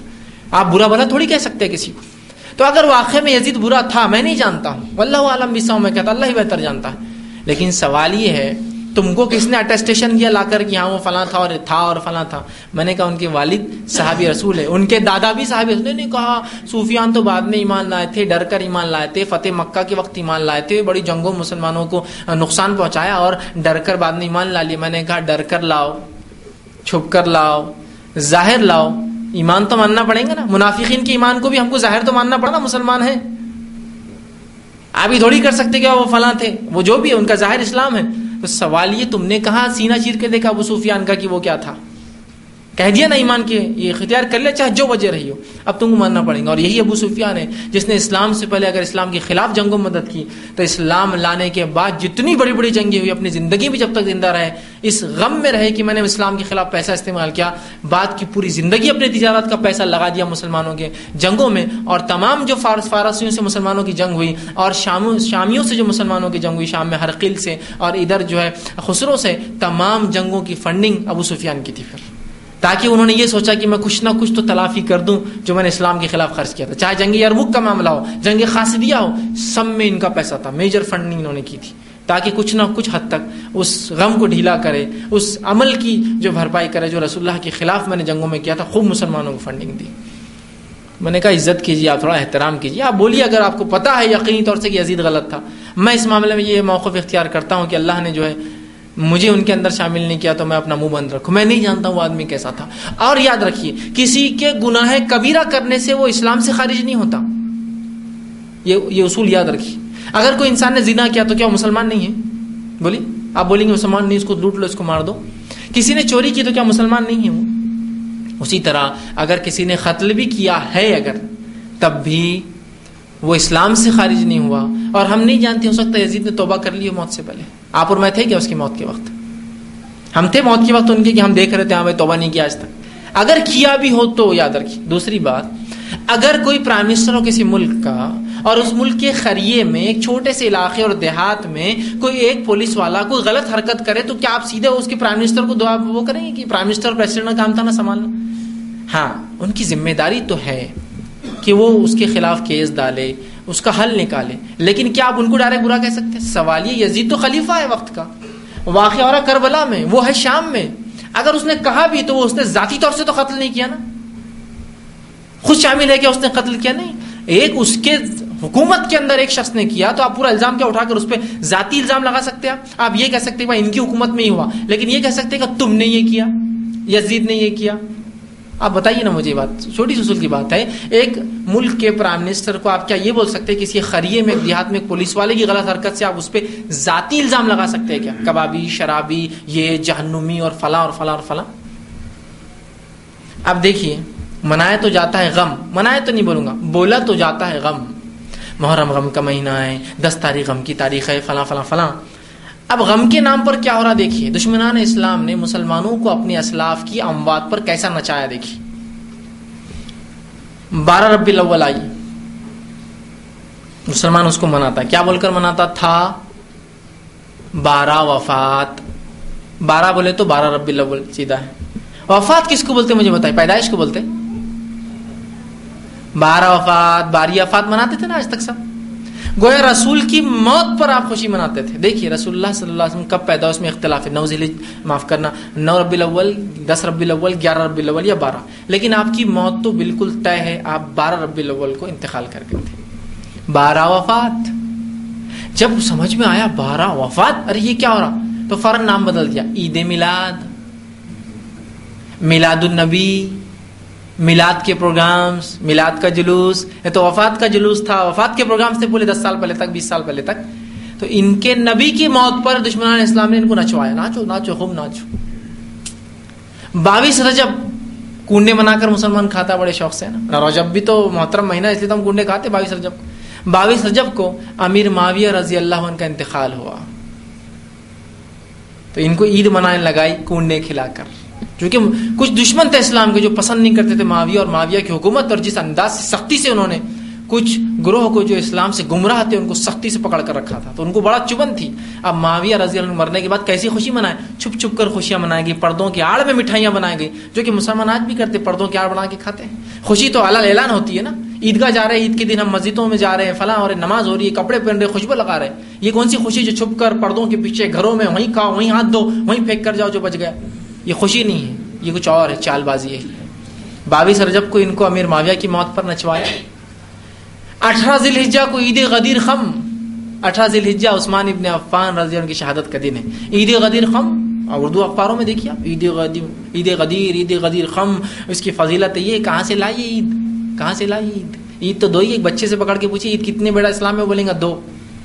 کہاں سے لائے؟ اٹھارہ ذیل حجا اسی طرح دس محرم کو حسین رضی اللہ عنہ کے شہادت کے نام پر ان کو خوب نچوایا۔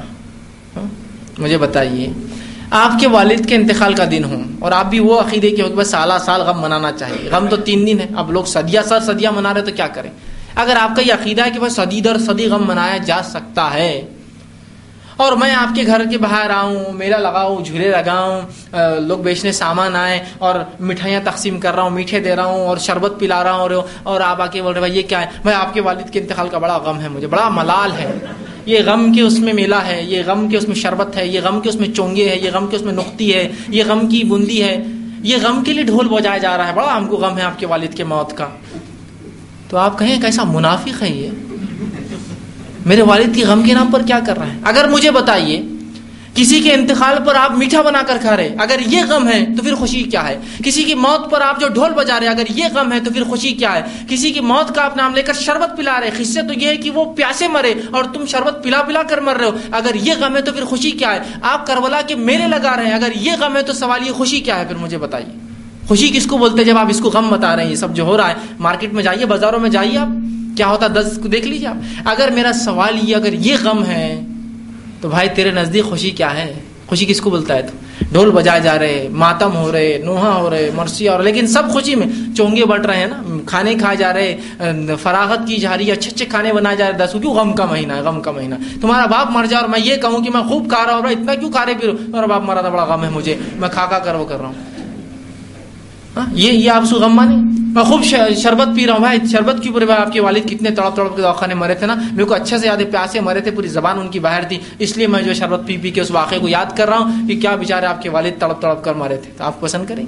تو اگر یہ غم ہے، تو میرا بنیادی سوال ہے، پھر خوشی کیا ہے؟ آپ کے نزدیک خوشی کیا ہے؟ جب یہ غم بول رہے ہیں، تو صرف غم کے نام پر مسلمانوں کو نچوایا ان کے اسلاف کی اموات پر۔ تو یہ دس محرم نام کا غم ہے سوائے خوشی کی کچھ بھی نہیں ہے اس کے اندر۔ اور پھر دیگر خرافات اللہ ہی رحم کرے، سواریوں کا نچانا، ماتم اور نوحوں کا کرنا، اسی طرح غم سمجھ کے اس دن لباس وہ کرنا، اسی طرح کھانے میں فراغت آج کا دن بولے کھانا لوگوں کو کھلاؤ تو اس کا فائدہ ہے، فلاں ہے۔ اور من گھڑت روایتیں، من گھڑت باتیں، جھوٹی باتیں، اور کیا کیا کچھ نہیں ہو رہا شرک اور بدعت اور خرافات کے ایسے انبار لگے کہ جس کو مجھے بتانے کی ضرورت نہیں۔ وہ سواری کیا ہے تو بولے وہ حسین رضی اللہ کا سر ہے بولے۔ ہم سنیوں نے قتل کیا تو ہم سر نہ چاہتے، اس لیے کہ عزیز نہیں کیا تھا اور ادھر سے بےچارے شیعہ ماتم کرتے آتے۔ میں نے کہا، واہ، بہت اچھا یہ تو آپ آپا کا کھیل ہے۔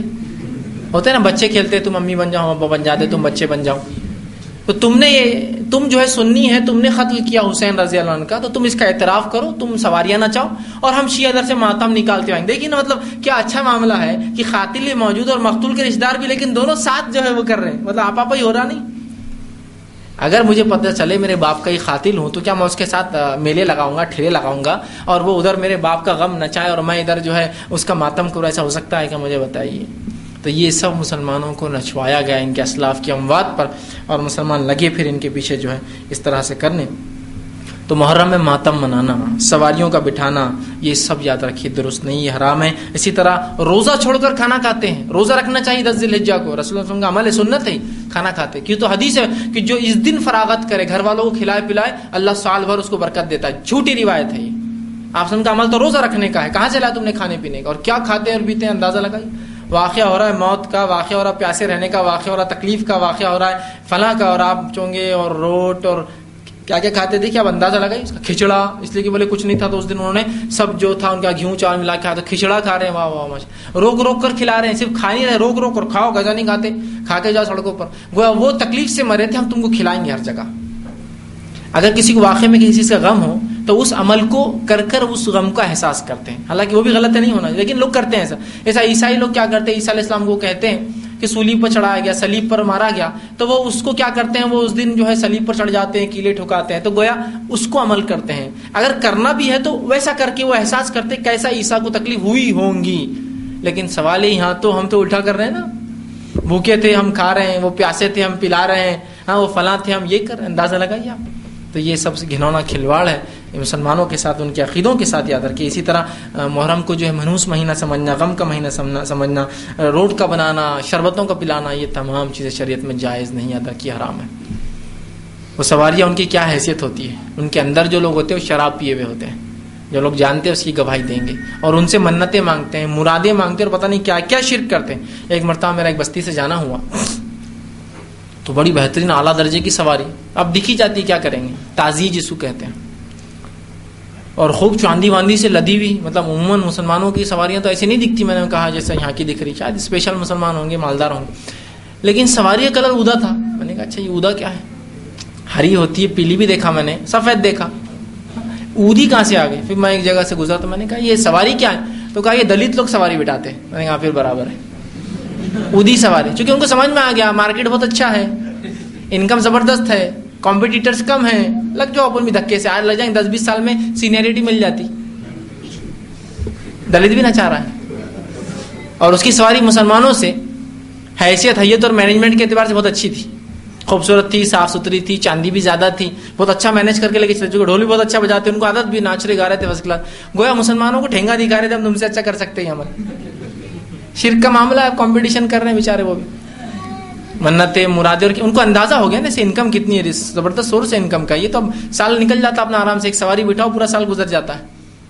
اندازہ لگائیے، یہ سب خرافات، یہ شرک، اس کو کیسا ڈیفائن کریں گے؟ کیسا آپ سمجھائیں گے کہ یہ چیز جائز ہے، درست بتائیے مجھے۔ اور جو کچھ پھر اس مہینے میں ہوتا ہے، یاد رکھیے، یہ تمام چیزیں خرافات ہیں بدعت ہے بری ہے بالکل بھی صحیح نہیں یاد رکھیے۔ اب بہرحال بہت سے لوگ سوال کرتے واقعہ کیا ہوا تھا، واقعہ کیسے ہوا تھا؟ یاد رکھیے، اس کو لیے تاریخ پڑھنا پڑے گی ہم کو۔ ہر چیز سننے سنانے سے معاملہ نہیں ہوتا ہے۔ کچھ چیزوں کو ہم کو جاننا پڑے گا، کچھ چیزوں کو ہم کو سمجھنا پڑے گا۔ لیکن اتنی بات تو بتا دو جتنا آؤٹ پروپورشن میں اس واقعے کو ہم نے لیا، اتنا شاید کسی حالات، کسی شہادت، کسی واقعے کو نہیں لیا۔ ہمیں بھی غم ہے اس شہادت کا۔ لیکن ہمارے پاس ایسے شہیدوں کی فہرست موجود ہے۔ کس کس کے لیے میں آنسو بہاؤں گا؟ یہاں تو اس امت میں ہزاروں اور ہزاروں لاکھوں ہے۔ آدم علیہ السلام کے بعد سے لے کر رسول اللہ علیہ وسلم کی زندگی تک کئی شہادتیں آپ صلی اللہ علیہ وسلم زندگی کی بات سے لے کر آج تک کئی شہادتیں اور قیامت تک لوگ جو ہے ایسی شہادتیں دین اور اسلام کے لیے دیتے رہیں گے کس کس کا غم مناؤں گا میں؟ تو شریعت نے کہا تین دن منع، معاملہ ختم ہو گیا۔ خوشی منانا دو دن منا دو عید ہے تم کو معاملہ ختم ہو گیا۔ باقی عام دن ہے بس۔ ہاں یہ الگ بات ہے کہ میرے اعمال اس دن کو منوسی اچھا بناتے ہیں۔ وہ الگ ہر آدمی کے فردن اعمال اس کے لیے وہ دن اچھا ہے، وہ دن برا کرتے ہیں۔ اعمال برے ہوں گے تو اللہ برے حالات پیدا کریں گے، اعمال اچھے ہوں گے تو اچھے حالات پیدا کریں گے، اللہ تعالیٰ۔ تو کسی ایک قوم کے لیے برے حالات پوری امت کے لیے تو نہیں ہو سکتے۔ تو بہرحال جس انداز سے یہ سب کیا گیا، اب آئیے، حقیقت میں محرم کی فضیلت کیا ہے؟ بہت مختصر ہے، بتا دو۔ پہلی فضیلت محرم کی؟ سورہ توبہ، سورہ نمبر نو، آیت نمبر چھتیس۔ یہ محرم، احترام والا مہینہ ہے، محترم مہینہ ہے، حرمت والا مہینہ ہے۔ پہلی فضیلت اس کی یہ کہ یہ چار محترم مہینوں میں سے ایک ہے۔ اس مہینے کی دوسری فضیلت آئی۔ اس مہینے کی دوسری فضیلت یہ ہے۔ آپ صلی اللہ علیہ وسلم فرماتے ہیں اور حدیث میں الفاظ اس طرح سے ہیں۔ آپ صلی اللہ فرمایا، صحیح مسلم کی روایت آپ نے فرمایا، افضل السیام بعد رمضان شہر اللہ المحرم۔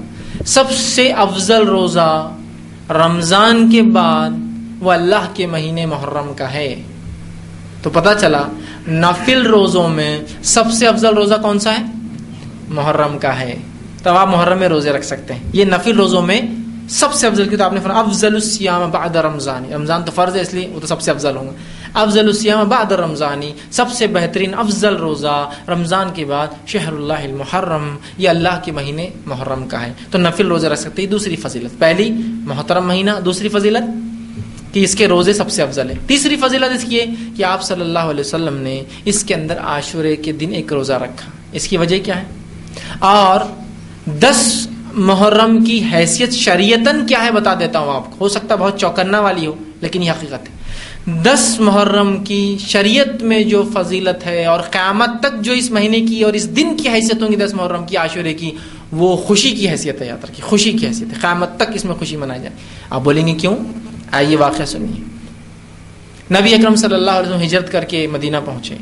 مدینہ میں آپ نے دیکھا لوگ، یہودیوں سے جب پالا پڑا آپ کا، معاملات ہوئے، تو دیکھا یہ دس محرم کو روزہ رکھتے ہیں عاشورے کا۔ آپ نے کہا کہ یہودی کیوں روزہ رکھتے ہیں دس محرم کا؟ ابو موسا عشیر رضن فرماتے رسول اللہ صلی اللہ علیہ وسلم ہم سے خطاب کیا پوچھا، یہ یہودی اس دن روزہ کیوں رکھتے ہیں؟ ہم نے کہا، اللہ کے رسول یہ اس دن روزہ اس لیے رکھتے کہ ان کا یہ کہنا ہے کہ اس دن اللہ رب العزت نے موسا علیہ السلاۃ والسلام کو اور بنی اسرائیل کو فرعون کے شکنجے سے نجات دی تھی اور موسا علیہ السلام نے شکرانے کا روزہ رکھا تھا۔ لہٰذا بنی اسرائیل جو یہودی تھے وہ شکرانے کا روزہ رکھتے ہیں، اپنی عورتوں کو زیورت پہناتے ہیں اور عید کے جیسا اس دن کو مناتے ہیں۔ تو آپ صلی اللہ علیہ وسلم فرمایا، اگر یہ بات درست ہے، تو موسا پر ان سے زیادہ ہمارا حق ہے۔ ہم مسلمان ہیں، اب یہ تو یہودی بن گئے۔ تو موسا پر ان سے زیادہ ہمارا حق ہے۔ اور آپ صلی اللہ علیہ وسلم نے اس دن روزہ رکھا۔ کیوں روزہ رکھا؟ موسا علیہ السلاۃ والسلام پچھلے مسلمانوں کی آزادی پر آپ نے خوشی منائی۔ کس دن خوشی منائی؟ اور خوشی نہیں منائی، بلکہ خوشی کا جو طریقہ اللہ کا شکر ادا کرنا چاہیے۔ خوشی میں انسان پاگل نہ ہو۔ اللہ کا شکر ادا کیا، ایک روزہ رکھا۔ اور پھر حدیث نے فرمایا، اگر انشاءاللہ میں اگلے سال زندہ رہا، تو میں نو دس کا روزہ رکھوں گا تاکہ یہودیوں کی مخالفت کروں گا۔ جس پر یہودیوں کو جب پتا چلا تو کہا، یہ انسان جو محمد صلی اللہ علیہ وسلم میں کسی ایک بات میں تمہاری مخالفت چھوڑ دے۔ یہاں بھی روزہ رکھ رہا ہے لیکن دو رکھ رہا ہے۔ اپنے لوگوں کو کہہ رہا کہ دو رکھوں گا۔ مطلب ہر چیز میں رسول اللہ نے یہودیوں کی مخالفت کی، چونکہ انہوں نے اللہ کی کتاب کی مخالفت کی، اپنے نبیوں کی مخالفت کی۔ تو کہا کسی چیز میں تو یہ نبی ہماری مخالفت نہ کرے، اب روزہ بھی رکھ رہا ہے تو دو رکھ رہا ہے۔ کہا زندہ رہا تو دو رکھوں گا، نو، دس۔ ٹھیک؟ اور آپ نے پھر تیسری ایک روایت صحیح مسلم کی فرمایا، اس دن کا روزہ جو انسان نو، دس کا روزہ رکھے، تو اس کے تعلق سے آپ نے فرمایا، اس کا ثواب یہ ہے، پچھلے ایک سال کے گناہوں کا کفارہ ہے، گناہ صغیرہ کا۔ اس کی فضیلت بھی ہے۔ تو نو دس کا روزہ سنت ہے، نو دس کا روزہ بھی یاد رکھے سنت ہے۔ اور یہودیوں کی مخالفت میں اگر آپ نو کا نہ بھی رکھ سکے تو دس اور گیارہ کا ضرور رکھیے، تاکہ مخالفت ہو۔ تو نو دس کا یا دس گیارہ، زیادہ افضل تو نو دس سے یاد ہے۔ کیونکہ آپ صلی اللہ علیہ وسلم نے کہا تھا، اگر زندہ رہا تو نو دس کا رکھو، تو افضل یہ ہے۔ لیکن اگر نو کا نہ بھی رکھ سکے، بہرحال نو دس اورنگ آباد کے اور ہندوستان کے اعتبار سے کل اور پرسوں ہونے والی ہے۔ تو آپ کل اور پرسوں ضرور کوشش کریں کہ یہ دو دن روزہ رکھے کل کا اور پرسوں کا اور نہ ہو سکے کل تو پھر پرسوں اور ترسوں کا ضرور رکھے اس کا ثواب کیا ہے؟ انشاءاللہ اللہ آپ نے فرمایا یہ ایک سال کے پچھلے گناہوں کا جو گیا سال کفارہ ہے، اس سے مراد گناہ صغیرہ ہے، یاد رکھیے سمجھ رہے بات کو؟ بس یہی تھی اس دن کی فضیلت۔ اور شرعی اعتبار سے قیامت تک کے لیے عاشورہ دس محرم خوشی کا دن ہے۔ کہ تو نبی اکرم صلی اللہ علیہ وسلم نے جو منایا وہی چیز ہوں گی، یاد رکھیے۔ اب کوئی برے سے برا واقعہ اس اچھائی کو، اس خوشی کو، اس شکر کے روزے کو تبدیل نہیں کر سکتا، یاد رکھیے۔ پھر چاہے دس کو حسین رضی اللہ عنہ کی شہادت بھی ہو یا اس کے علاوہ اور بھی دیگر صحابہ کی ہو۔ اب کی تو اور بھی صحابہ جو دس کو مارے گا صرف یہ اکیلے نہیں ہیں۔ اب کوئی تبدیلی نہیں آئیں گی۔ تو شریعت کی روح سے دس محرم خوشی کا دن ہے۔ موسیٰ علیہ السلام اور بنی اسرائیل کی آزادی کا ہم سے پہلے مسلمانوں کی آزادی کا دن ہے۔ تو شکرانے میں ہم بھی روزہ رکھتے ہیں۔ اور ہم اس لیے رکھتے ہیں کہ رسول اللہ صلی اللہ علیہ وسلم نے رکھا۔ لہٰذا ان کی سنت کو ہم عمل کرتے ہیں۔ لہٰذا ہم بھی ثواب کے مستحق ہوتے ہیں۔ تو یہ دن شریعت کے روح سے قیامت تک کے لیے خوشی کا دن ہے، شکرانے کا دن ہے اور پچھلے مسلمانوں کی آزادی کا دن ہے۔ اور یہ شریعت میں، اب اس کے بعد کوئی ہونے والی گھٹنا میں نے بتا دی تھا، یہ اسلامی تاریخ کی نہیں، یہ مسلمانوں کی ہسٹری کا پارٹ ہو سکتا ہے۔ دوسرا، جنگ کربلا، جس کو لوگ کہتے ہیں، بہرحال میں اس کو جنگ تو مانتا ہی نہیں ہوں، میں یہ کہتا ہوں کہ مزدوم مسلمانوں کا قتل ہوا۔ ٹھیک؟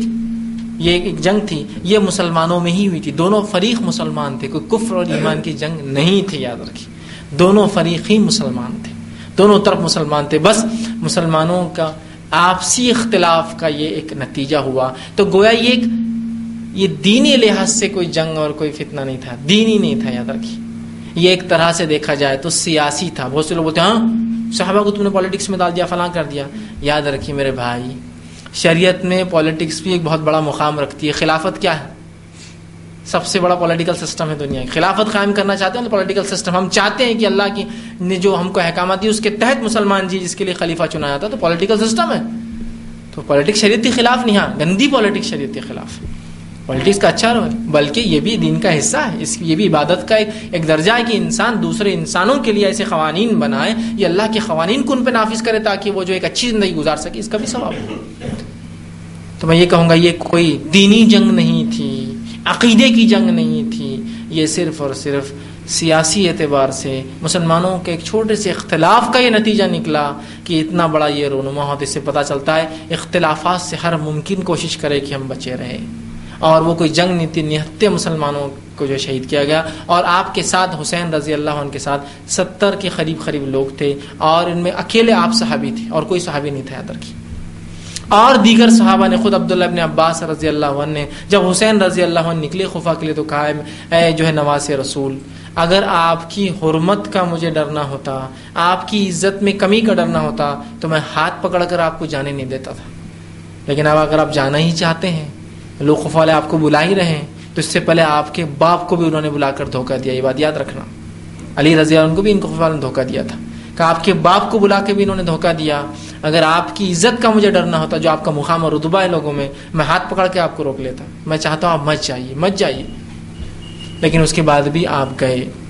اس لیے کہ خفا والے یہ کہہ رہے تھے، اگر تم نہ آئے تو ہم جو ہے جنگ چھیڑ دیں گے۔ ہم مسلمانوں کے ہاتھ پہ، یزید کے ہاتھ پر بیت نہیں کریں گے۔ تو انہیں لگا کہ اگر میرے جانے سے صلح ہو جاتی ہے تو بہت اچھی بات ہے۔ لیکن وہ جانتے نہیں تھے کہ انہوں نے ایک جو ہے زبردست چال چل رکھی ہے۔ اور عبداللہ ابن عمر رضی اللہ عنہ ایک مرتبہ حج میں تھے، ایک شخص آیا اور کہا کہ احرام کی حالت میں مچھر مارنا کیسا ہے؟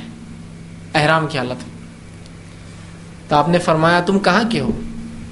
تو کہا، میں خوفہ کا ہوں۔ تو کہا نواز رسول کو تو قتل کر دیا، تب نہیں پوچھا کیا ہے؟ اور مجھ سے آ کے پوچھ رہا ہے، مچھر مارنے کا حرام میں کیا ہے؟ چاہے سے۔ جواب نہیں دیتا تجھے۔ گویا صحابہ نفرت کرتے تھے ان لوگوں سے خفا والوں سے، کہ انہوں نے دھوکہ دے کر نواز رسول کو مارا اور کہا، تو نے نواز رسول کو تو تم لوگوں نے مارا، تو وہ تو سوال نہیں کیا۔ اور بڑا آ کے مجھ سے پوچھ رہا ہے حرام کی حالت میں مچھر، میں نہیں دیتا ہوں جاؤں جا یہاں سے۔ تو پتا چلا صحابہ جانتے تھے کہ خفا والوں نے کس طرح سے ایک چال چلی۔ اور ان کی جو ہے شہادت بہرحال اس کا آخر نتیجہ نکلی. بہرحال تفصیلات کا موقع نہیں ہے. میں چاہوں گا اس کی تفصیلات کے لیے حافظ صلاح الدین یوسف صاحب کی ایک بڑی بہترین کتاب ہے، بالکل بالکل پائے کی کتاب، بہترین دلائل کے ساتھ جنہوں نے لکھا اور بہت چھوٹی کتاب ہے، رسومات محرم اور واقع کربلا. بڑی اچھی کتاب ہے، ضرور پڑھی، بہت چھوٹی کتاب ہے، تاکہ اس سے آپ کو علم ہو کہ کیا اصلیت تھی اور کیا تھی. اور انہوں نے اور بھی کتاب بہرحال عید میلاد النبی کی شرعی حیثیت اور چھوٹی چھوٹی کتابیں لیکن سب خرافات پر پڑھیے تاکہ اسلامی تاریخ کا ہمیں پتہ چلے، ورنہ عمومی اعتبار سے جو کچھ چل رہا ہے، وہ بہت ہی خطرناک ہے۔ اگر مسلمانوں کو اپنے اسلاف کی تاریخ نہ معلوم ہو اور وہ کربلا کو یہ سمجھتے ہو کہ جنگ بدر ہے یا اس طرح کا مقام دیتے ہیں یا یہ سمجھتے ہیں کفر اور ایمان کی بہت بری بات ہے اور یہ کوئی ایک ایک واقعہ نہیں ہے۔ اس کا افسوس ہمیں ہے، لیکن ایسے افسوس کے لیے بہت سارے واقعات اس امت پہ پڑے ہیں اور شہیدوں کا کیا افسوس؟ یہ تو ایک اللہ نے موقع دے دیا ان کو شہادت کا اور یہ تو صحابہ کی تمنائیں ہوا کرتی کہ ان کو شہادت ملے۔ اللہ رب العزت ان کو نوازی بہرحال ہم اپنا منہ بند رکھ کر اس معاملے میں جو خام خواہ جھگڑے میں جا کر تم صحیح ہم غلط، وہ غلط تھا، یہ غلط تھا، الزام تراشی، برا بولنا، ان کو ان کو احتیاط کریں، یہ زیادہ ہمارے لیے بہت بہتر ہے۔ اسی پر اپنی بات ختم کروں۔ گا اللہ رب العزت سے دعا کہ اللہ سبحانہ تعالیٰ کہنے، سننے، زیادہ عمل کی توفیق عطا فرمائے۔ ہم تمام کو اپنی تاریخ، اپنا دین اور اسلام سمجھ کر اس پہ عمل کرنے کی جو توفیق عطا فرمائے۔ جب تک ہمیں زندہ رکھے، اسلام اور ایمان پر زندہ رکھے، ہر خرافات، بدعت اور شرک سے ہماری حفاظت کرے۔ جب بھی ہماری موت ہو، ایمان پر ہماری موت ہو آخر دعوانا الحمد للہ رب العالمین۔ سبحان ربک رب العزت عما یصفون، وسلام علی والحمد لله رب العالمين.